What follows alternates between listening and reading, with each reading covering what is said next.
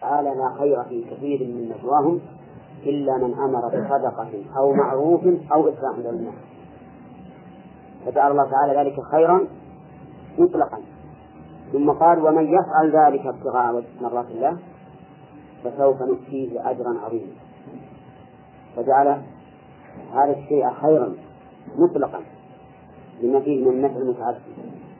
ولكنه لا يكون خيرا للفاعل إلا بالنية بنية الإخلاص وأظن هذا ظاهر لو أنك تصدقت على شخص بدراهم أو بثوب يلبسه انتفع ولا لا؟ طيب. هل تنتفع أنت؟ قد تنتفع وقد تنظر. وقد لا تنتفع ولا تنظر. إن فعلت ذلك رياء انضررت وإن فعلته إخلاصا انتفعت وإن فعلته مجرد هدية وطبيعة فإنك لا تنتفع. ولهذا قال هنا للذين يريدون وجه الله. قال المؤلف أي ثوابه بما يعملون. أي ثوابه هذا تفسير ليس بالصحيح وإنما هو على طريق أهل التأويل. الذين لا يؤمنون بالصفات الخبرية. التي أخبر الله بها عن نفسه كالوجه واليدين والقدم وما أشبهها فتفسير الوجه بالثواب خطأ وليس على طريق أهل السنة والجماعة بل هو على طريق أهل البدع. المؤولين الذين يسمون أنفسهم مؤولين وهم في الحقيقة محرفون. والصواب أن المراد بوجه الله وجهه الذي هو صفته. وجهه الذي هو صفته وأن في الآية إشارة إلى أن من فعل مثل هذه الأمور لله فإنه سوف يرى الله عز وجل ويلقاه. كما ثبت ذلك في الكتاب والسنة وإجماع السلف أن المؤمنين يرون ربهم كما يرون القمر ليلة البدر. نعم. يستنى أنه ينتبع المعطى ويقول ذلك خير للذين يريدون. نعم. يعني نفعل الماضي ما هو الماضي لا. ينتهي من غير لا ينتفع فيه أقول ينتفع لكن الآية مرادها. أي نقول ما يكون خير إلا لمن يريد وجه الله. أي. هذا بالنسبة للمعطي. نعم. أما بالنسبة للمعطى فهو خير له. حتى لو يعطيه الإنسان كافر لو يعطي كافر شخصا مالا ينتفع به. وصار خيرا يقول الآية يعني كان أنا للمعطي نعم هي ما تكون خير المعطي إلا بالنية. المعطي ما تكون إلا بالنية. أما بالنسبة للمعطى فهي خير على كل حال. فالله ما ذكر في الآية هنا الخير للمعطي إلا بهذه النية. أما المعطى فلا شك أنه له خير في كل حال كما تفسره آية النساء. نعم. نعم. لا عنده ما لا لا معروف من طريق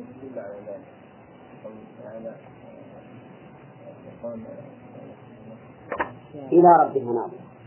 الأولى ناظرة بالصاد بمعنى حسن وبهية نعم.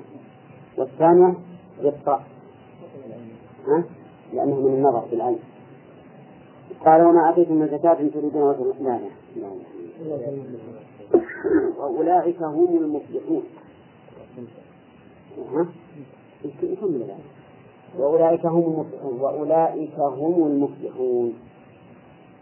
أولئك مبتدأ هم ضمير فصل والمفلحون خبر. المفلح هو الذي فاز بالمطلوب ونجا من المخلوق. من أفلح إذا فاز. نعم. وأصل الفلاح أصله البقاء كما قال الشاعر والمسلم والصبح لا فلاح معه. يعني لا بقاء ولكنه صار شاملا. لكل ما حصل به المطلوب ونجا به من المرغوب وقوله هم المصلحون الجملة اسمية تدل على أن الفلاح لازم لهم. نعم. ضمير الفصل هل هو اسم ولا حرف؟ نعم. لا. الصحيح أنه حرف. لا محل له من الإعراب ولا ولا ولا يعرب. طيب ما الفائدة؟ ما الفائدة من ضمير الفصل؟ الفائدة؟ الفائدة الحصر فقط؟ ثلاث له ثلاث فوائد. الأولى الحصر. والثانية التوكيد والثالثة الفرق بين الصفة والخبر. مثال ذلك إذا قلت زيد العاقل زيد العاقل. زيد مبتدأ والعاقل خبر. نعم. صحيح لكن يحتمل أن تكون العاقل صفة لزيد وأن الخبر ما بعد جاء زيد العاقل محمود مثلا فإذا قلت زيد هو العاقل تعين أن تكون العاقل خبرا. ولهذا قيل له ضمير فصل لأنه يفصل ويميز بين التابع اللي هو النعت وبين الخبر. أما إفادته للتوكيد واضح. فإن قولك زيد هو العاقل أقوى في الدلالة على الحصر من قولك زيد العاقل. أما كونه لا محل له من الإعراب فظاهر في القرآن. لعلنا نتبع السحرة إن كانوا هم الغالبين. هم الغالبين لو كان له محل من الإعراب لقال إن كانوا هم الغالبون. يكون هم مبتدأ والغالبون. خبر والجملة خبر كامل. فدل هذا على أنه لا محل له من الإعراب وهو على المشهور عند المسلمين حرف.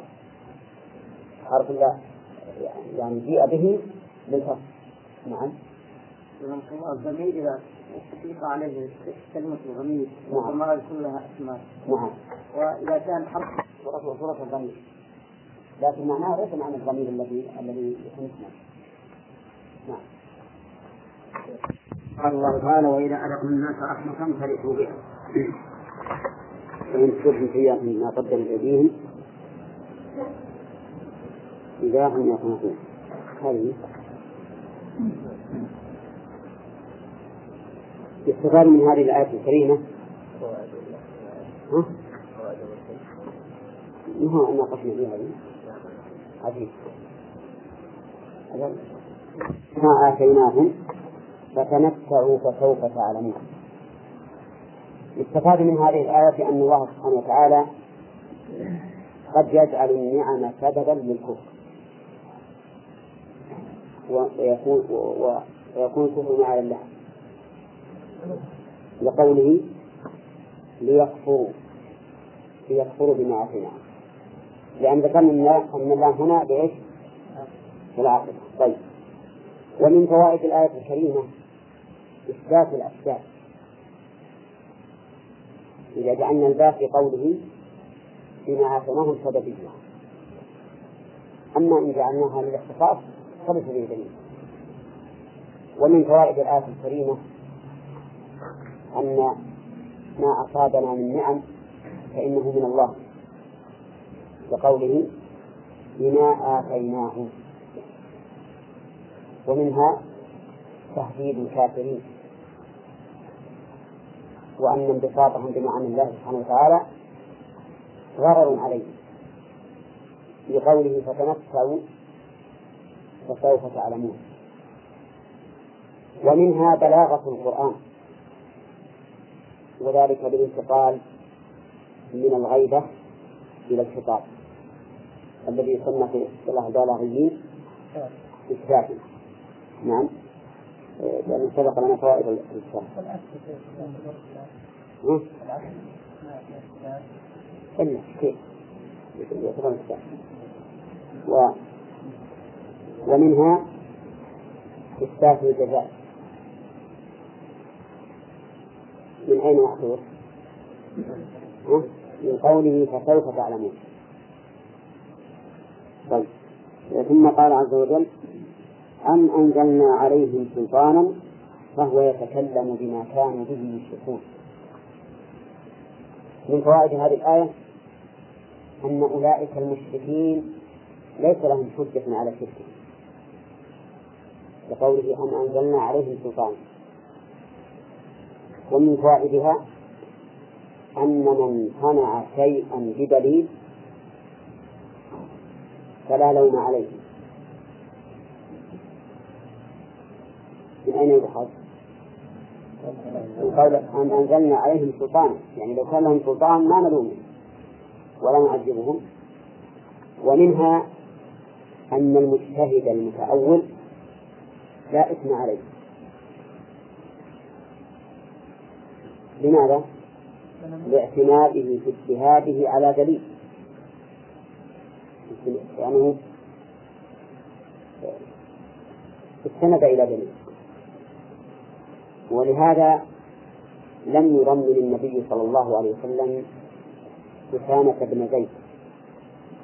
لم يضمنه الرجل الذي قتله بعد أن قال لا إله إلا الله. سبب.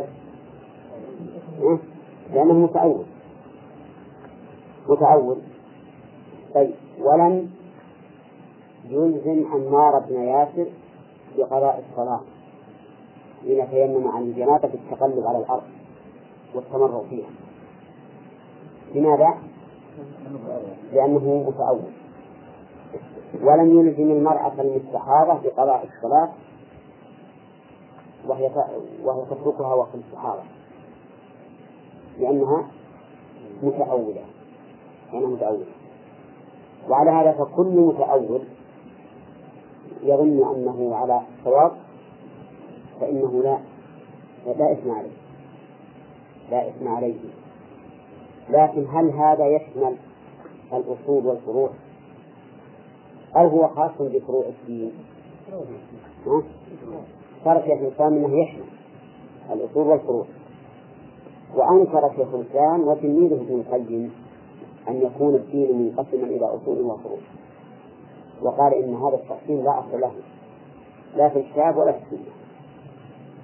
فهذه الصلاة عند المقسمين الصلاة عندهم من قسم الأصول ولا من قسم الفروع؟ ها؟ الفروع. وهي من آخر الأصول. هي الركن الثالث نعم بعد الركن الثاني من أركان الإسلام. ومع ذلك هي عندهم من قسم الفروع. نعم؟ وأشياء يختلفون فيها وهي عندهم من قسم الأصول. ويرون أن الاختلاف فيها مشاق نعم. كاختلافهم في رؤية النبي صلى الله عليه وسلم ربه واختلافهم في نعيم القبر وعذاب القبر في بعض الصور وما أشبه ذلك. مما هو من العقائد ومع ذلك يرون أن الاختلاف فيه سائر الشاهد أن المدار كله على قاعدة من قواعد الشرع. وهي قوله تعالى لا يكلف الله نفسا إلا وسعها. لا يكلف الله نفسا إلا وسعها. فمن اجتهد في طلب الحق وتحراه ولكنه لم يوفق له مع حسن النية وصحة المسلك.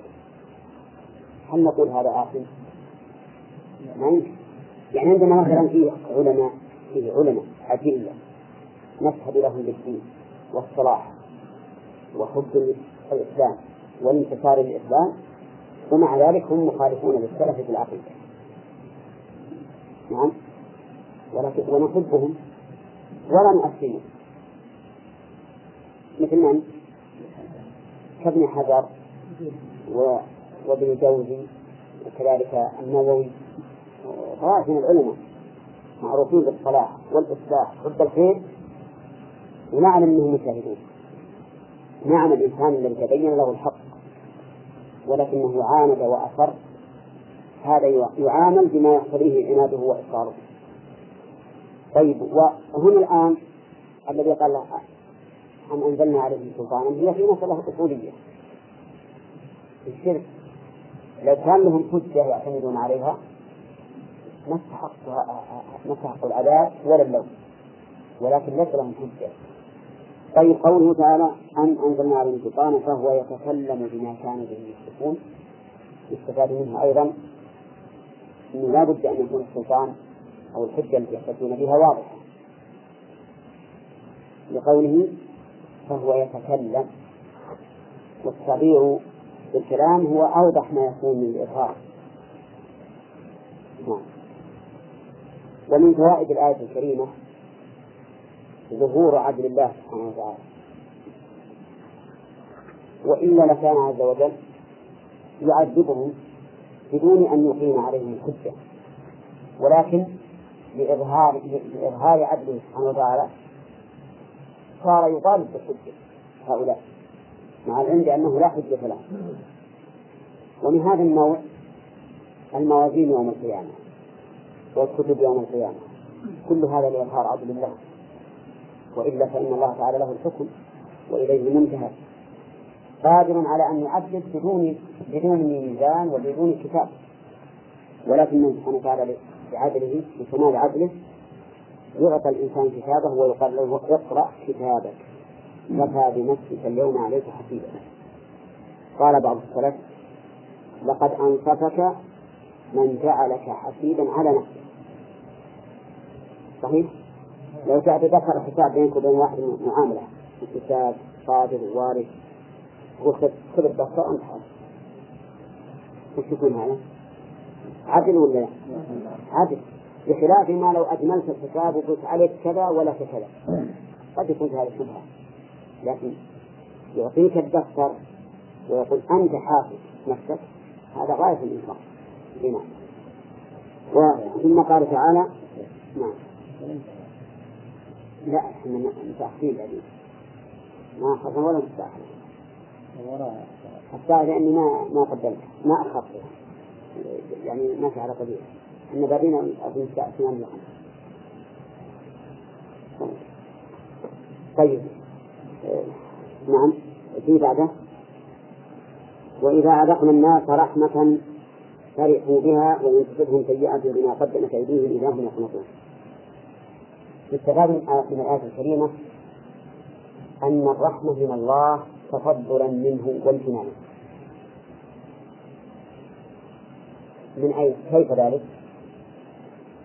أن كونها منه لقوله وإذا أذقنا وأما كونها تفضلا فلأنه لم يذكر لها سببا.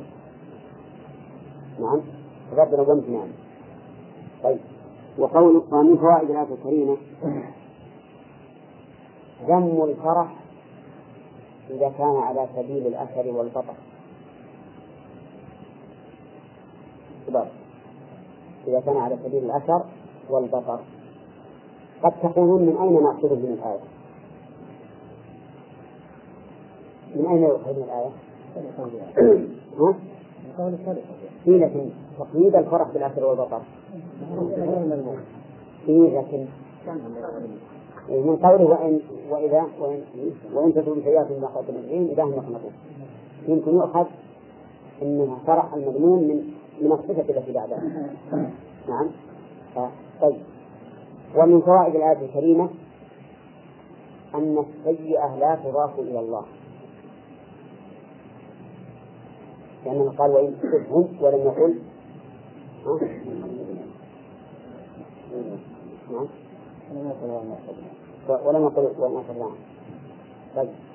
فإن قال قائل ما تقولون في قوله تعالى؟ نعم. في سورة في سورة النساء. وإن تصبهم سيئة يقول هذه من عندك قل كل من عند الله.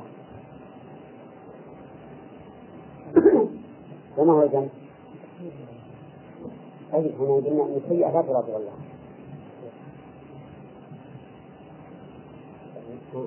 أنها من عند الله أن إيقاعها سيئة ولا لا؟ إيقاعها ليس بسيئة. هي سيئة لكن إيجادها ليس سيئة. بل هو لحكمة. لحكمة. فالشيء بنفسه قد يكون سوءا. لكن بالنسبة لفعل الفاعل لا يكون فعل الفاعل سوءا هذا رجل مرض ابنه واحتاج الابن إلى كي فأحمى الحديدة في النار وكواه فطرق الإبل. فرحا أو ألما؟ ألما. إذا هذه سيئة ولا لا؟ لكن كي والده إياه سيئة ولا حسنة؟ حسنة. فحينئذ يجب أن نعرف الفرق بين الفعل والمفعول فالسوء والشر إنما هو بالنسبة لمفعول الله. خلاف منفصل عن الله. أما بالنسبة للفعل الذي هو فعل نفسه فإنه لا يمكن أن يكون شرا. أبدا. بل هو خير. ويمكن أن تقول إن الخير نوعان. خير وخير لغيره فما كان شرا في نفسه وقدره الله فهو خير لغيره. وما كان خيرا في نفسه فهو خير. واضح. ممكن نقول هكذا؟ فإذا بنى عن هذا جوابان. الجواب الأول أن يقال إن الخير ليس في فعل الله الشر ليس في فعل الله بل هو في بل هو في مفعوله أما إيجاد الله له فهو خير لما يتضمنه من الحكمة البالغة. هذا واحد. ونظيره إيش نظير عبد الوهاب؟ نظير يا إخوان. نظير كي الإنسان ابنه ليشفى من المرض.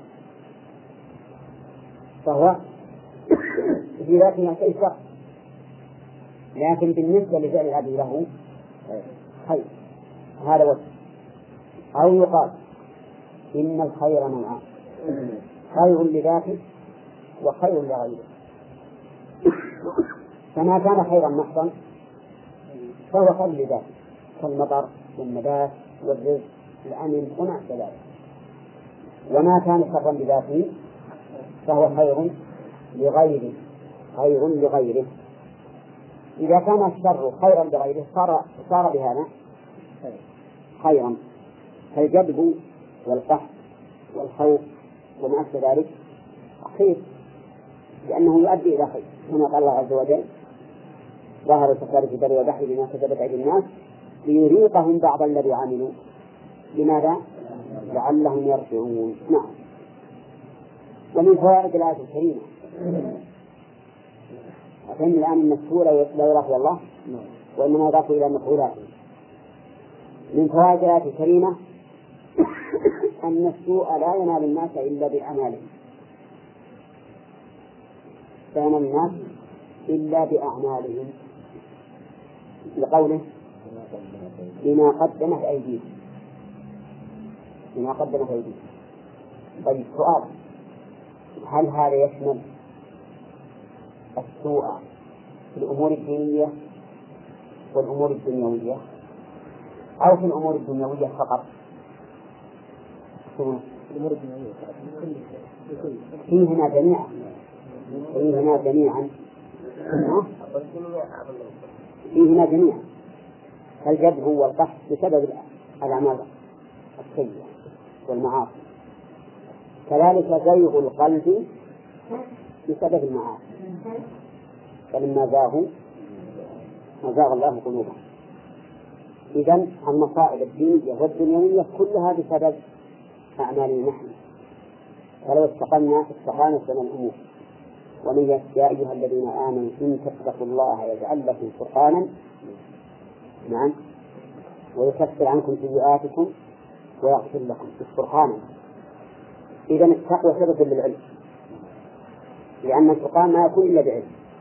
يفرق بين الإنسان بين العلم بين الناس والباطل والحق والباطل.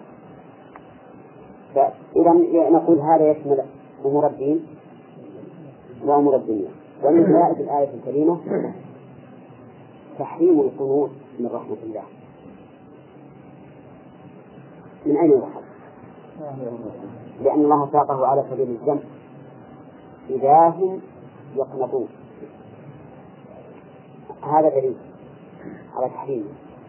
ودليل على تحريمه من النظر أن القنوط يستلزم عدم الرجوع إلى الله. يعني إذا قامت من رحمة الله كيف يرجو رحمة الله؟ فيستحسر وييأس والعياذ بالله. ولا يتعرض لما فيه الرجاء والأمل.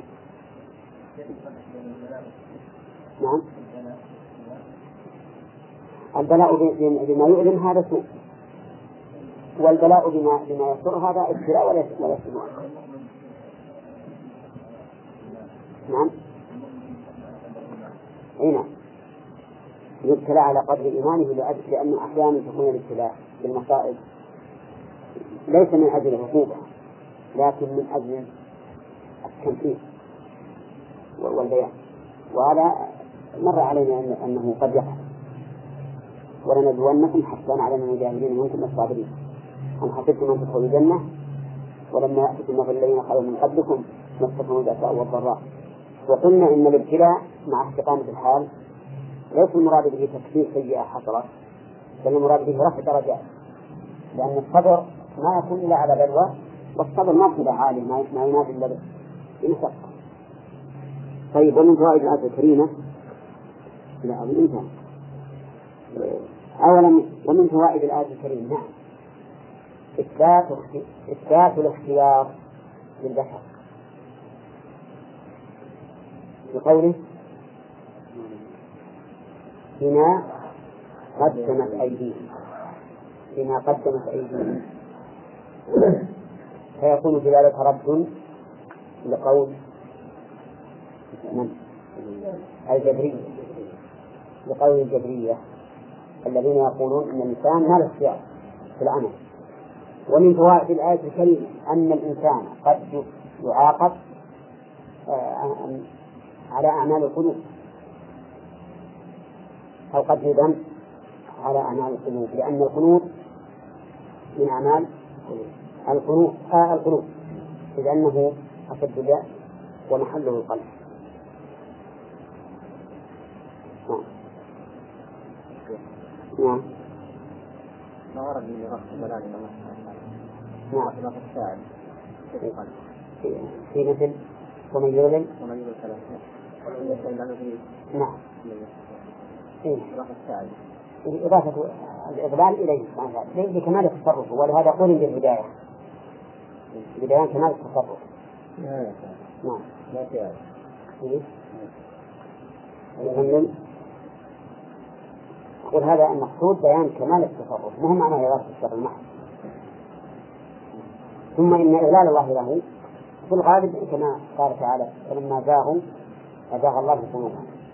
فيكون هذا من باب العدل في حق هذا الرجل. قال الله عز وجل أولم يروا أن الله يبسط الرزق لمن يشاء ويقدر إن في ذلك لآيات لقوم يؤمنون. في هذه الآية الكريمة تقرير ما يحدث في الكون من بسط الرزق وتضييقه كقوله أولم يروا يعني الاستفهام للتقرير كما سبق. ومن فوائدها أن سعة الرزق وتضييق الرزق كله بيد الله عز وجل. ومن فوائدها إثبات المشيئة كقوله لمن يشاء. ومن فوائدها أنه لا ينتفع بالآيات إلا المؤمنون. لقوله إن في ذلك لآيات لقوم يؤمنون. والله أعلم. يربو في أموال الناس ولا يربو عند الله. لما أمر الله تعالى بإيتاء ذي القربى حقه وآت ذا القربى حقه ويسكين إلى آخره حذر من هذا الأمر. وما آتيتم من ربا ليربو في أموال الناس الربا في اللغة الزيادة. كقوله تعالى فإذا أنزلنا عليها الماء اهتزت وربت أي علت ومنه الربوة من مكان مرتفع. أما في الشرع فالربا المحرم هو زيادة في أشياء أو نسأ في أشياء.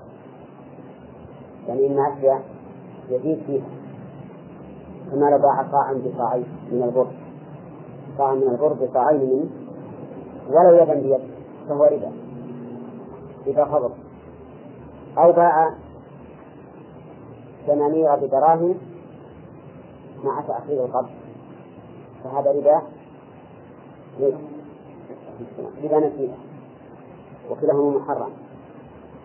وأما الربا هنا في الآية وما آتيتم من فالمراد به الزيادة فهو ربا لغوي هذا هو الذي عليه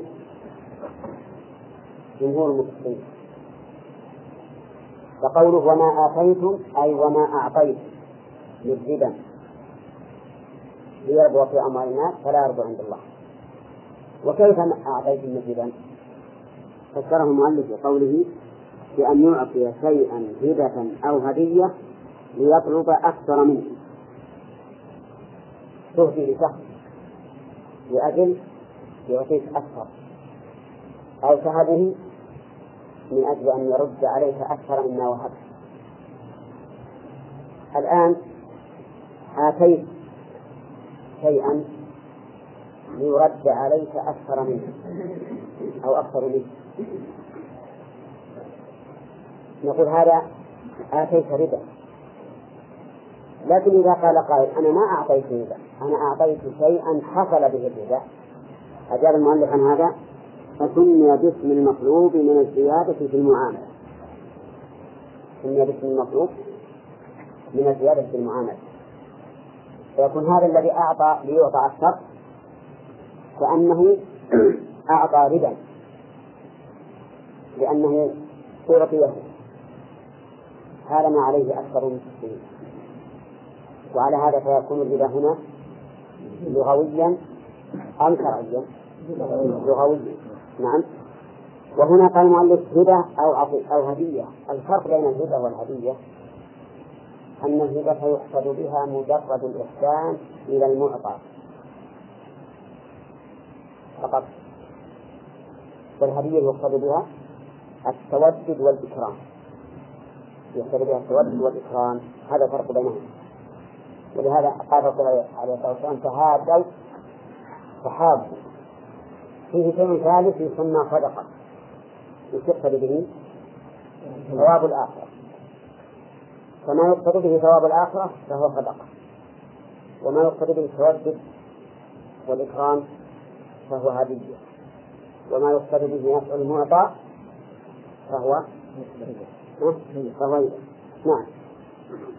قال وما آتيتم من ربا ليربو في أموال الناس. كأن الله عز وجل حذر من أن يؤتي الإنسان أحدا من المسكين ذوي القربى أو المساكين أو ابن السبيل الذي يعطى أكثر قال فلا يربو عند الله. أي فلا يزيد عند الله عز وجل. لأن هذه الحالة حال دنيا نازلة. ولهذا نهى الله عنها رسوله صلى الله عليه وسلم في قوله ولا تمنن تستكثر يعني لا تعطي لأجل أن تعطى أكثر. فلما كانت هذه الحالة نازلة قال هنا فلا يربو عند الله. يعني قال ليربو في أموال الناس المعطي. أي يزيد فلا يربو. يعني فلا يزيد. وقال المؤلف يزكو عند الله. أي لا ثواب فيه بالمعطي. وذلك لأنها حال ما لا تنبغي. فلا يكون فيها أجر عند الله عز وجل. هذا ما ذكره المفسرون في تفسير هذه الآية ورواه عن ابن عباس وغيره. وعندي أنه يحتمل في الآية معنى آخر. يقول ما آتيتم من ربا الربا الشرعي.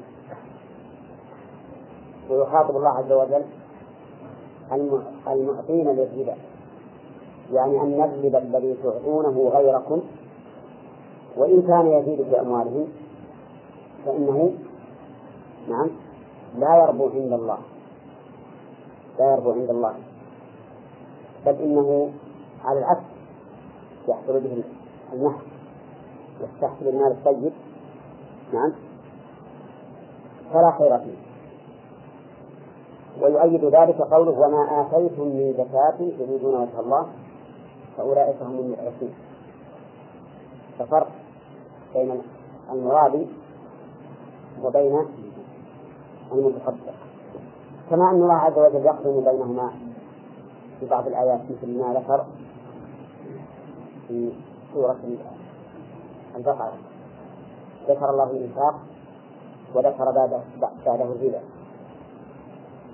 وكذلك أيضا في سورة آل عمران لا تأكلوا الربا أضعافا مضاعفة واتقوا الله لعلكم تفلحون. واتقوا النار التي أعدت للكافرين وأطيعوا الله والرسول لعلكم ترحمون وسارعوا إلى مغفرة من ربكم. وذكر من جملة أوصافهم أنهم ينفقون في السراء والضراء. ولكن هذا الاحتمال حتى الآن ما رأيت أحدا قال به. وإنما يقول بالمعنى الأول. المعنى الأول بالكلمات جيدا هو أن يعطي الإنسان شيئا هبة أو هدية. ليعطى أكثر. فإن هذا وإن زاد في أموال المعطين فليس فيه زيادة عند الله لأنه خلق مذموم. في العام ما يقولون من عطى الصليب يضع هذا يدخل نفس الشيء لكن لو قال قائل ما تقولون فيما لو أهدينا إلى شخص معروف بالمكافأة بجزء؟ وأنا ما قصرت. هل يجوز أم لا؟ ما دام ما قصرت فإنه لا لا يضر. آه، الإهداء للأمراء والملوك والوزراء وما أشبههم يدخل في هذا النهي؟ هو غالب الذين يبدون خصوصا على الملوك والكبار من الأمراء. غالب الذين يبدون إنما يريدون الزيادة. يريدون أكثر نعم. ولهذا إذا عرف الإنسان بأنه لا يعطي إلا مثل القيمة أو دونها ما ما ما تغيب الهدايا ما يعطى هدايا. فلا يعطى هدايا إلا من عرف بأنه يبذل أكثر ويرد أكثر قال وما آتيتم من زكاة تريدون وجه الله. قال وما آتيتم. آتيتم يعني؟ أعطيتم من زكاة من هذه حرف جر وهي بيانية. بيان لما في قوله وما آتيتم وما هنا إعرابها؟ شرطية. شرطية في دليل قوله فأولئك هم المضعفون. فارتبطت الفاء في الجواب. يعني يعني ومهما آتيتم من زكاة بهذا القيد تريدون وجه الله فأولئك هم المضعفون وقوله من زكاة قال المؤلف صدقة. وفي هذا القيد نظر إن قصد بها صدقة التطوع. أما إن قصد بها صدقة مطلقا فنعم لأن الصدقة تطلق على الواجب والمستحب. وتدري على إطلاقها الواجب؟ إنما الصدقات للفقراء والمساكين. إنما الصدقات للفقراء والمساكين. هذا الواجب والمستحب. طيب إذا يقول من زكاة المراد بها الزكاة الواجبة. بالمعنى الأول كيف نحولها إلى صدقة؟ على أن المراد بها التطوع. الصواب أن المراد بالزكاة هي الزكاة الواجبة. الزكاة الواجبة. لأنها لأنها مرادة عند الإطلاق. أقيموا الصلاة وآتوا الزكاة. المراد الواجب. إذا ما آتيتم من زكاة أي من صدقة واجبة. نعم. الزكاة ما تفرض بالمدينة نعم. اي نعم هذا ما تدل على الفرق. هذه تدل على الأجر فقط. هذه تدل على الأجر فقط. نعم. مع أن مع أن الصحيح أن أن الزكاة مفروضة في مكة لكن تقديرها تقديرها عن هو الذي كان في المدينة هذا هو الصحيح. لكن قوله هذه اسمها ما بعد وقوله تريدون وجه الله نعم. قلنا من زكاة من هذه بيانية بيان البناء الشرطية وقوله فأولئك هم المضعفون وهذا سلامك الله محذوف هنا؟ الرابط يريدون بها وجه الله يعني إيه نعم. قلنا جملة نعم. وما آتيتم- من زكاة تريدون وجه الله. يعني تريدون بهذه الزكاة التي آتيتم تريدون وجه الله. هذه الجملة شرط للثواب والأجر. أن يريد الإنسان وجه الله. لأن من لا يريد وجه الله إما أن يريد وجه غيره. أو أن لا يريد شيئا. نعم. إذا أراد وجه غيره فليس له أجر بل عليه وجه. لأنه مرائي مشرك فلا فلا تقبل منه. وإن لم يرد وجه الله ولا غيره لكنه أراد إطراء ذمته فقط. نعم. كما هو غالب من يؤدي الزكاة. بل الله يعاملنا بعفو غالب من يؤدي حتى الصلاة. أكثر الناس عندما يأتي الصلاة تجده يريد إبراء بالنفي. ما يشعر بأن هذه الصلاة تقربه إلى الله عز وجل ويريد القرب بها إلى الله. هذا غالب الناس. إلا من وفق وصار ينتبه. عند فعل الطاعات في إرادة وجه الله وهو الإخلاص واتباع الرسول عليه الصلاة والسلام في هذه العبادة. الذي لا أراد وجه الله ولا أراد وجه غيره وإنما أراد بها إبراء بالنفس تنفعه ولا لا؟ تنفعه بلا وتبرأ بها بالنفس وربما يؤجر بقيامه بركن من أركان الإسلام بل يقين يؤجر لكن ربما يؤجر أيضا بكونه يشعر أن هذا مما أوجب الله عليه فيؤديه. لأن هذا لا شك أنه تعبد لله كان فعله تعبدا. لكن كونه يريد بذلك وجه الله والتقرب إليه هذه حالة أعلى من كونه يريد مجرد إبراء ذمته. وقول وجه الله المراد به المؤلف يقول في ذكر تريدون وجه الله. ما فسرها هنا. لكنه فسرها فيما قبل. كانت التي قبلها. لأنها توابع. لا. لا الثاني ما ما ما فسرها. عندي ما فسرها يريدون بها وجه الله فأولئك هم المدركون في إثابتهم بما أرادوه. نعم. الصواب أن المراد بوجه الله؟ ذات وجه الله. لا ثواب لا, لا ثواب. نعم. وفيه إشارة كما سبق إلى رؤية المؤمنين ربهم. وقدرنا هنا مضاف محذوف الانتهاء صح؟ ما نقدر شيء. الآية ما تحتاج تقدير يريدون رؤية وجه الله. لا ما يريدون وجه الله. نعم. وقوله فأولئك هم المضعفون هذا جواب الشرع. فأولئك هم ضمير فصل والمضعفون خبر أولئك. ومعنى المضعفون أي الحاصلون على التضعيف. لأن الفعل الثلاثي. إذا دخلت عليه الهمزة فقد يراد به الدخول في الشيء. نعم؟ مثل قولهم أنجد أي دخل نجدا فمعنى أضعف هنا أي صار من ذوي من ذوي الإضعاف. والإضعاف معناه الزيادة. يعني أولئك هم المضعفون الذين حصلوا على مضاعفة الأجر والثواب. الذين حصلوا على مضاعفة الأجر والثواب.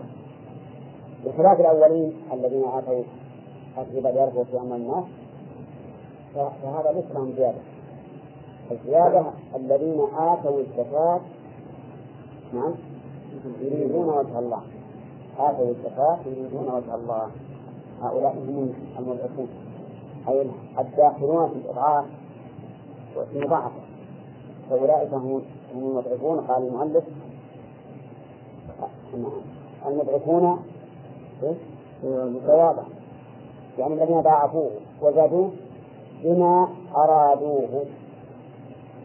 ثم قال فيه التفات عن الخطاب. إلى؟ إلى الغيب. وين الخطاب؟ وما آتيتم من زكاة تريدون وجه الله. هذا خطاب. وكان مخرج السياق لو كان على نسب واحد أن يقال؟ فأنتم المدعوون لكن قال فأولئك هم المضعفون. وفائدة الإثبات كما قلنا فيما سبق. التنبيه في جميع الاتفاقات في فائدة أخرى خاصة.